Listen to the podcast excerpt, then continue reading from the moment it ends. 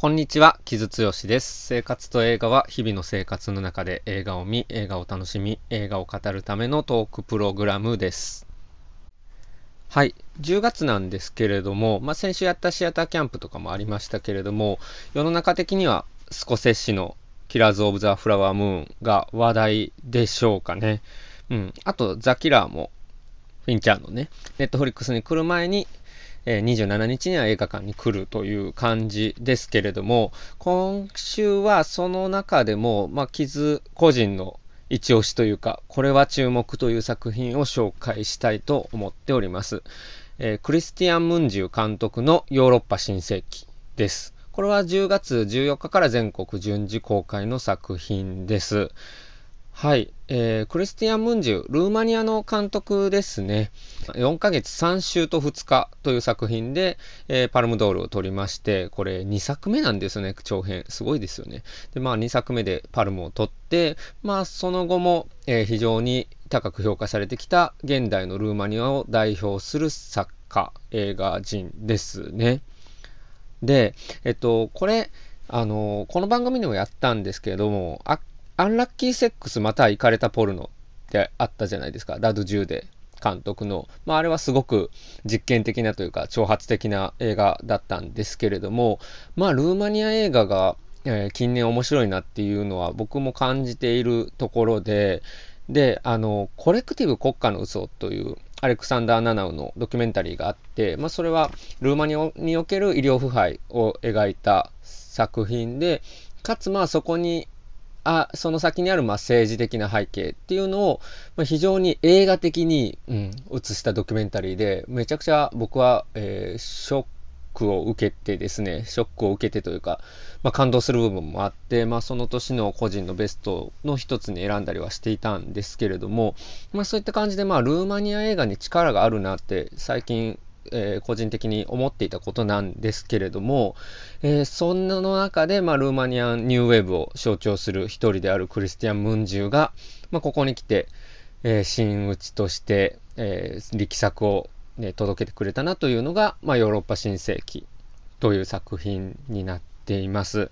で、まあこれどういう話かというと、まあルーマニアのトランシルバニア地方が舞台なんですけれども、まあそのコミュニティ、村ですね。で、排外主義、差別主義っていうのがどういうふうに湧き起こっていくかっていう作品で、これ一番近いなと感じたのはというか、まあ、最近見た映画の中で近いなと感じたのは森達也監督の福田村事件ですね。ああいうふうに、まあ、村っていう狭いコミュニティの中でどういうふうにまあ、排他主義というか、別の民族や別の、え、属性の人たちに向けての、えー、差別が巻き起こっていくかっていうのを描いた作品で、で、これ、まあ、もしかしたら、えー、ここでも紹介したジャファール・パナヒの熊はいないとか、あと、まあ、11月に公開されるロドリゴ・ソロゴイエンの理想郷とかにも通底する部分があるのかなと思っていて、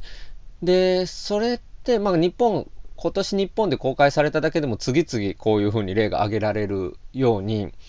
ずっとあるテーマであるんですけど、さらに何か切実なものとして、えー、今語られているテーマなのかなと思っています。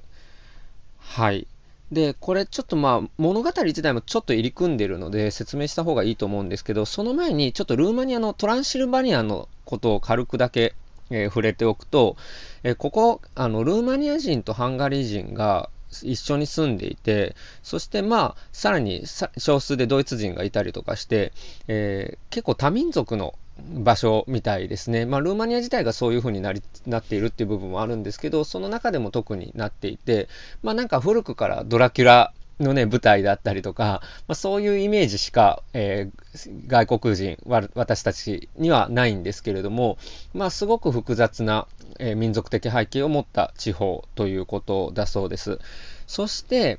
えっ、ー、と、まあ、これは、えトランシルバニア地方だけじゃなくて、ルーマニア全体に言えることなんですけど、えー、働き手の男性っていうのが国外に出稼ぎに行ってるっていうのが多いみたいなんですよ。これはやっぱり EU の中で、えー、ルーマニアっていうのは非常に貧しい立場にあって、その中で、えー、まあ、例えばドイツに出稼ぎに行くっていうようなことが、まあ、一般に起こっているらしいですね。で、そのために、えー、じゃあ働き手が足りなくなる、てるみたいなんですね。その地方の、えー、それぞれのコミュニティで。そうなった時に、えー、さらに低賃金で雇えるアジア、スリランカであったりとか、うん、から、えー、労働者を入れるということになっていて、まあ、そのことで、まあ、ルーマニアの、えー、小さいコミュニティの中で、どういうふうに排外主義が立ち上がっていくかっていうことが描かれていて、まあ、実際、そこここで起こっていることのようですね。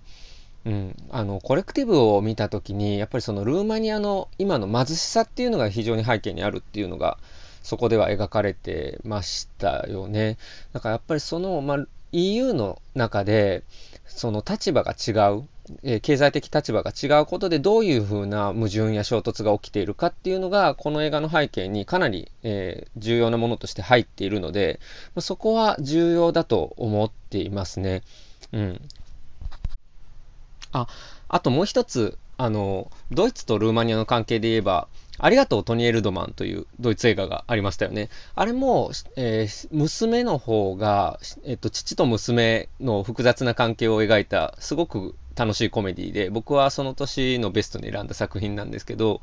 それも娘が、まあ、バリバリのグローバル企業で働いていて、そしてルーマニアの、まあ、安い労働者たちを、まあ、リストラするっていう汚れ役をやってるわけですよね。だからあれあれも、まあ、そのドイツとルーマニアの、えー、経済的な格差っていうのがまあ描かれていて、まあ、そういうふうに、まあ、今ヨーロッパ映画の中で、まあ、ルーマニアっていうのがどういう立場にあるのかっていうのが描かれているのがそこここで見られるようになったなっていうふうには思っていますね。うん、という感じの、まあそこを背景で知っておくと、まあ、この映画が描こうとしていることが何なのかっていうことがちょっと分かってくると思います。はい。では物語についてちょっと説明しようと思うんですけど、えー、その、これ、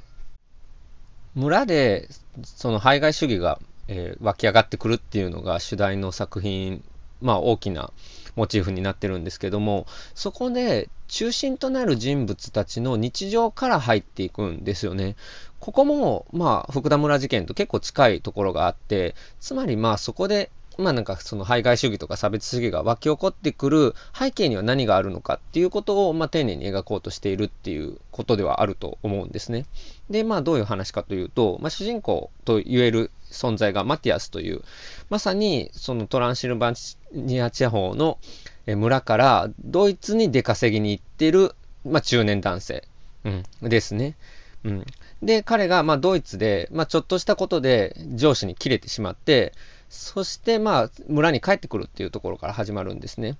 ただ、その時に、えー、妻、アナと息子ルディっていうのが彼はいるんですけれども、まあ、家族のことをほったらかしにしていたので、妻も非常に冷たく、えー、夫に、マティアスに当たって、まあ、2人の関係が冷え切っているということが示されるんですね。そして、まあ、息子のルディっていうのがいるんですけども、彼が、えー、近くの、家の近くの森で何か恐ろしいものを見たらしく、それ以降口が聞けなくなってしまっているんですね。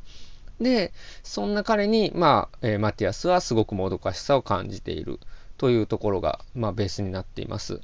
うん、で、まあ、ルディが何を見たのかっていうのは映画の冒頭では明かされません。はい。というところで、まあ、ルディが何を見たのかはわからないという状態になっています。そして、まあ、そんな冷え切った、えー、まあ、夫婦関係、あるいは問題がある家庭から逃げるように、えー、マティアスは、えー、元恋人のシーラという女性に再会するんですね。うん、で、そのシーラに付きまとうようにしていくんですけれども、まあなんか結局は、えー、肉体関係を持って、まあすごくまあ常時に老けるということになっていくんですね。で、一方そのシーラなんですけども、彼女は、えー、パン工場で経営を担当していて、で、そのパン工場は、えー、まさに人手が足りないわけですね。あの、最低賃金しか出せないので、うん、で、村の、えー、働き手の男たちは、えー、国外に出稼ぎに行ってるのが多いので、まあ、なかなか働き手が見つからないって中で、えー、海外から労働者を雇えば EU から助成金が出るんですよね。そして、まあ、スリランカから、えー、働き手を、えー、雇う。っていうことになるんですけれども、そのパン工場で、まあ、そのスリランカから働き手を雇ったということに、えー、反発する村人たちが発生し始めて、それがどんどん、えー、村の中で大きくなっていくというのが、まあ、ベースになっています。だからまあ村で、えー、その海外からの労働者が差別されるっていうことに、まあ、間接的、直接的に関わってる人たちを、まあ、中心に描かれる作品ですね。なんですけれども、まあ、マティアスが家族がうまくいってないとか、えー、元恋人と不倫関係になるとか、まあ、そういった個人的なことっていうのも入っていて、まあ、だからそういう、えー、公で起こることと、私で起こることが、まあ、切り離せないものなんだっていうことが、まあ、さりげなく、うん、入っているわけですね。うん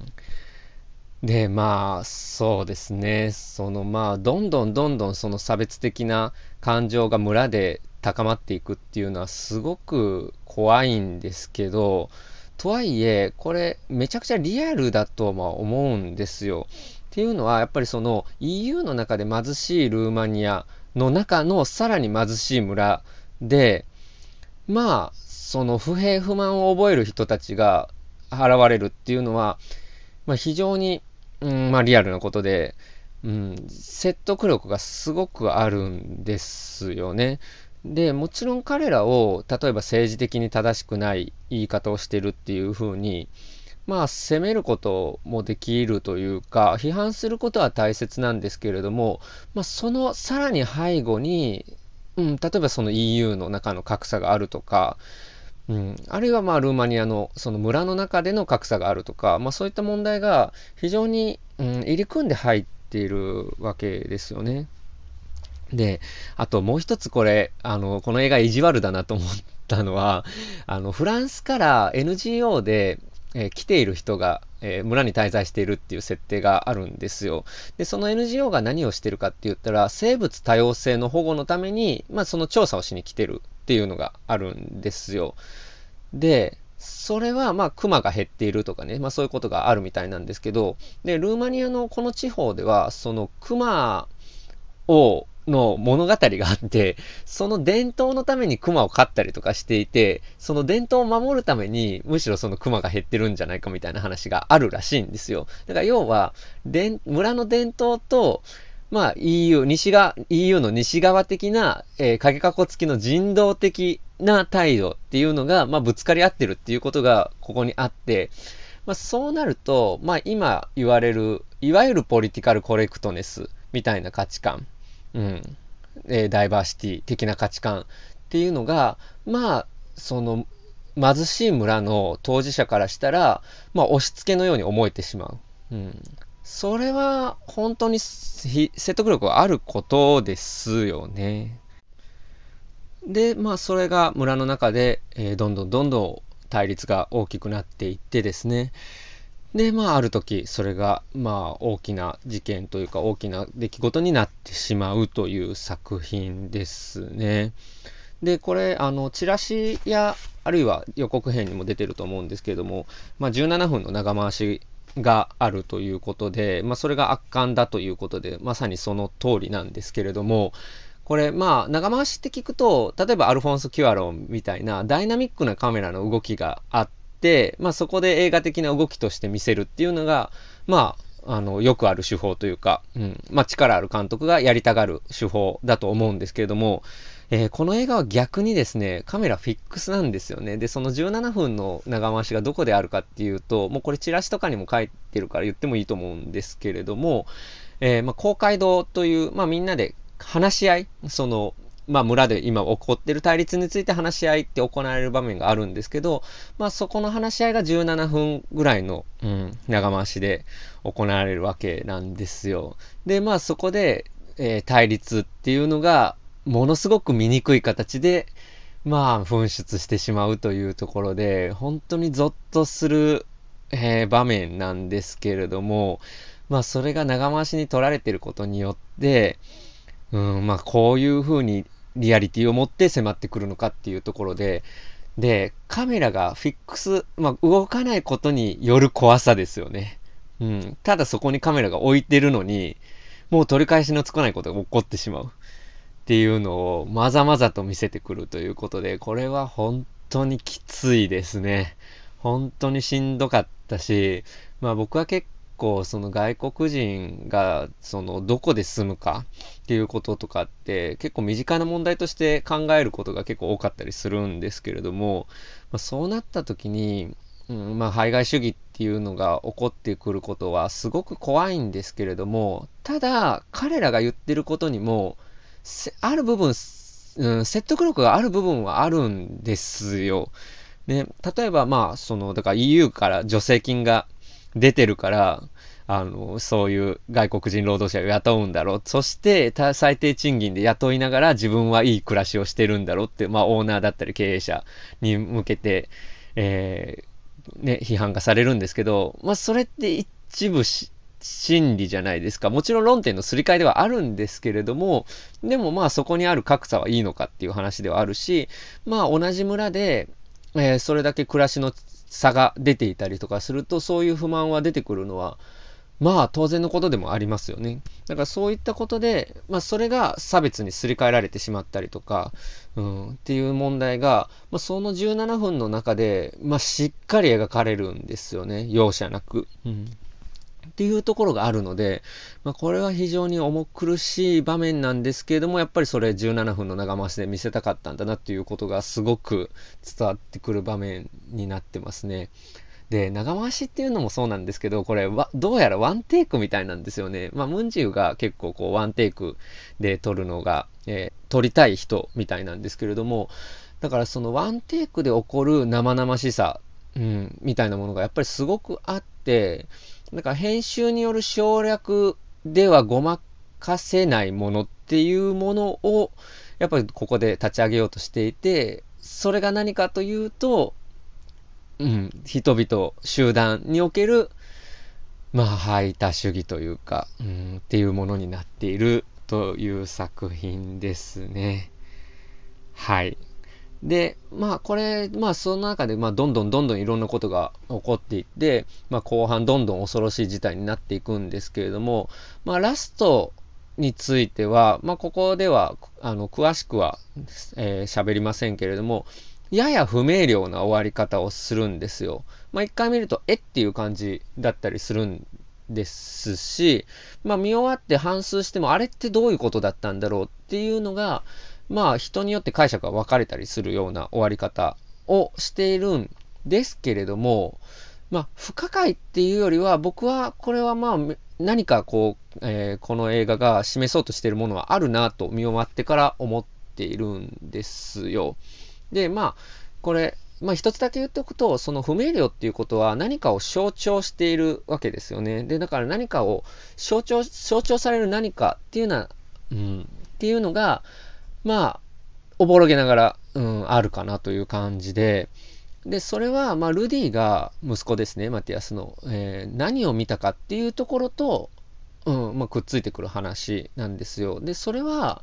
まあ、あの、映画の詳細に触れない形で軽く言うと、やっぱりその、恐怖みたいなことですよね。だからその狭いコミュニティの中でどういうふうに恐怖が立ち現れていくか。そしてその恐怖っていうのは、まあ、まさしく非常に不明瞭なものなのじゃないかっていうことになっていて、まあ、そのヨーロッパの、えー、貧しい国の狭いコミュニティで起こる恐怖っていうのが、じゃあそれがどんなものなのかっていうのを象徴している作品なのかなというふうに僕は捉えましたね。なのでまあこのあたりは映画を実際に見ていただいて、うん、ラストの感じっていうのを、うん、味わっていただけるといいかなと思いますね。まあなんか最近の考察ブームみたいなものとはまたちょっと違ってね、もっと、うん、本質的なというかね、まあ本質的って言葉は違うか、もっと根本的な何かもう象徴、この映画が象徴したいもの、描きたいもの、あるいはまあ主題ですよね。っていうことと、まあラストシーンっていうのを結びつけながら考えていただくといいのかなというふうに思いますね。うん、で、やっぱこの映画がすごいのは、やっぱり、ルーマニアのその貧しい地方の固有の問題っていうのをしっかり描いていると思うんですよ。でも、ここで描かれているっていうことは、全然自分たち関係ないよねっていうことじゃなくて、今の EU に起こっている問題そのものであり、そして今世界中で起こっていることですよね。